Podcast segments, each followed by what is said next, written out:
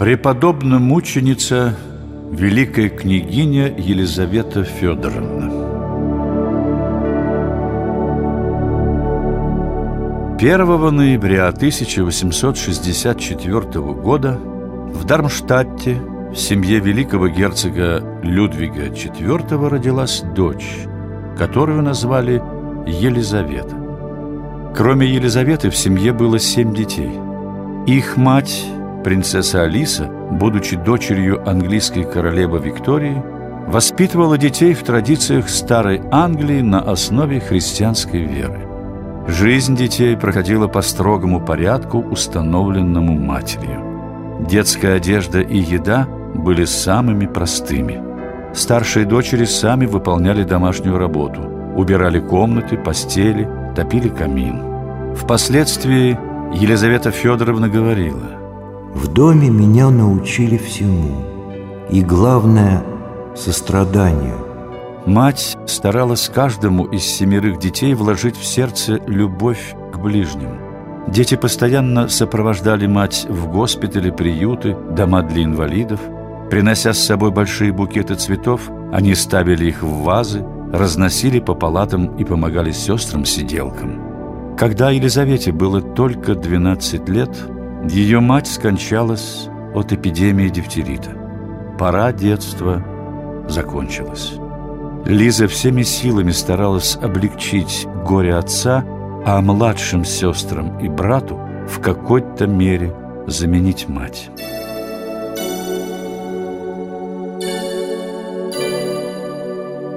В 20 лет принцесса Елизавета вышла замуж – за великого князя Сергея Александровича, брата российского императора Александра III. С этого момента вся ее жизнь была отдана России. Великая княгиня напряженно занималась русским языком и овладела им в совершенстве. Желая глубже изучить культуру и особенно веру новой своей родины, она, еще исповедуя протестантизм, посещала православные храмы, где выстаивала многочасовые богослужения. Вместе с мужем совершила паломничество в Святую Землю. И, наконец, твердо решив принять православие, она писала отцу. «Я все время думала и читала, и молилась Богу указать мне правильный путь, и пришла к заключению, что только в православии я могу найти настоящую и сильную веру в Бога которую человек должен иметь, чтобы быть хорошим христианином.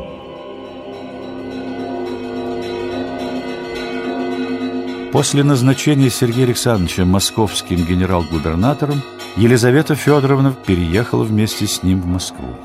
Жители Москвы скоро оценили ее милосердное сердце. Здесь она организовала Елизаветинское благотворительное общество, возглавила Красный Крест – она ходила по больницам для бедных, в богадельни, в приюты для беспризорных детей и везде старалась облегчить страдания людей, раздавала еду, одежду, деньги, улучшала условия жизни несчастных.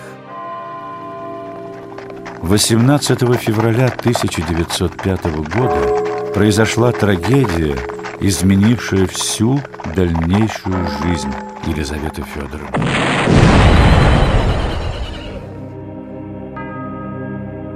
От взрыва бомбы, брошенной революционером, погиб ее муж.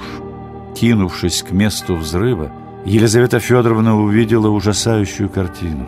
Собрав последние силы, она начала собирать части тела горячо любимого мужа. В этот день Елизавета не проронила ни слова, лишь слезы капали из ее глаз. Несколько раз она справлялась о состоянии раненого кучера Сергея Александровича. Ей сказали, что положение кучера безнадежно. Чтобы не огорчить умирающего, Елизавета Федоровна сняла с себя траурное платье, надела голубое, в котором была до этого, и поехала в госпиталь. Там, склонившись над постелью умирающего, она, пересилив себя, улыбнулась ему ласково и сказала, он направил меня к вам. Успокоенный ее словами, преданный кучер Ефим скончался в ту же ночь.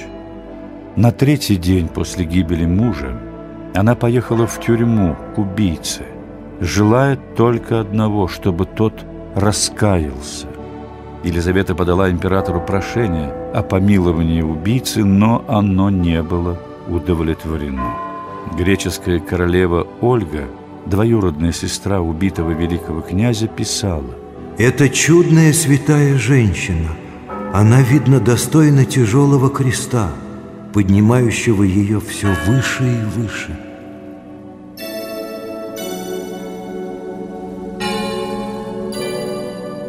После гибели мужа Елизавета Федоровна решила посвятить свою жизнь Господу через служение людям и создать в Москве обитель труда, милосердия и молитвы. Она распродала все свои драгоценности – и на вырученные средства устроила Марфа-Мариинскую обитель.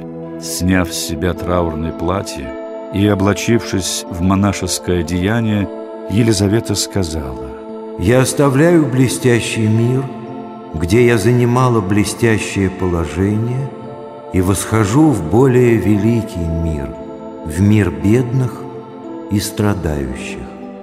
При обители открылась больница – считавшаяся впоследствии лучшей в Москве. Аптека, в которой лекарства бедным отпускались бесплатно, детский приют и школа. Елизавета Федоровна брала на себя самую ответственную работу. Ассистировала при операциях, делала перевязки, находила слова утешения, стремилась облегчить страдания больных. Они говорили, что от великой княгини исходила целебная сила – которая помогала им переносить боль и соглашаться на тяжелые операции. Здесь исцелялись те, от кого отказывались врачи. Исцеленные пациенты плакали, уходя из Марфа-Мариинской больницы, расставаясь с Великой Матушкой, как они называли настоятельницу.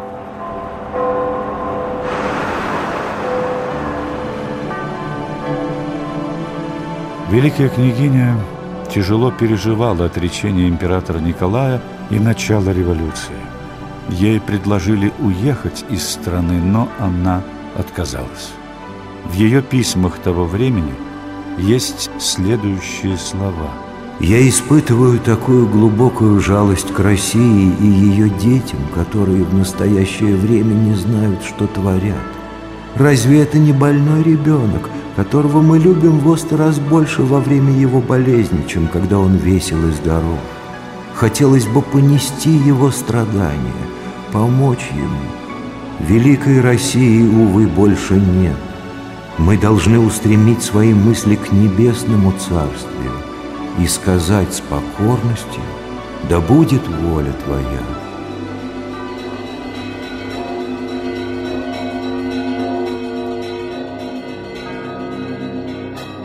На третий день Святой Пасхи 1918 года Елизавета Федоровна была арестована, а через два месяца, 18 июля 1918 года, ее вместе с другими членами императорского дома сбросили в шахту старого уральского рудника. Она лишь крестилась и громко молилась. «Господи, прости им!» Не знают, что делают. Окрестные крестьяне рассказывали, что несколько дней из шахты доносилось пение молитв. Несколько месяцев спустя армия адмирала Колчака, заняв Екатеринбург, извлекла из шахты останки убитых.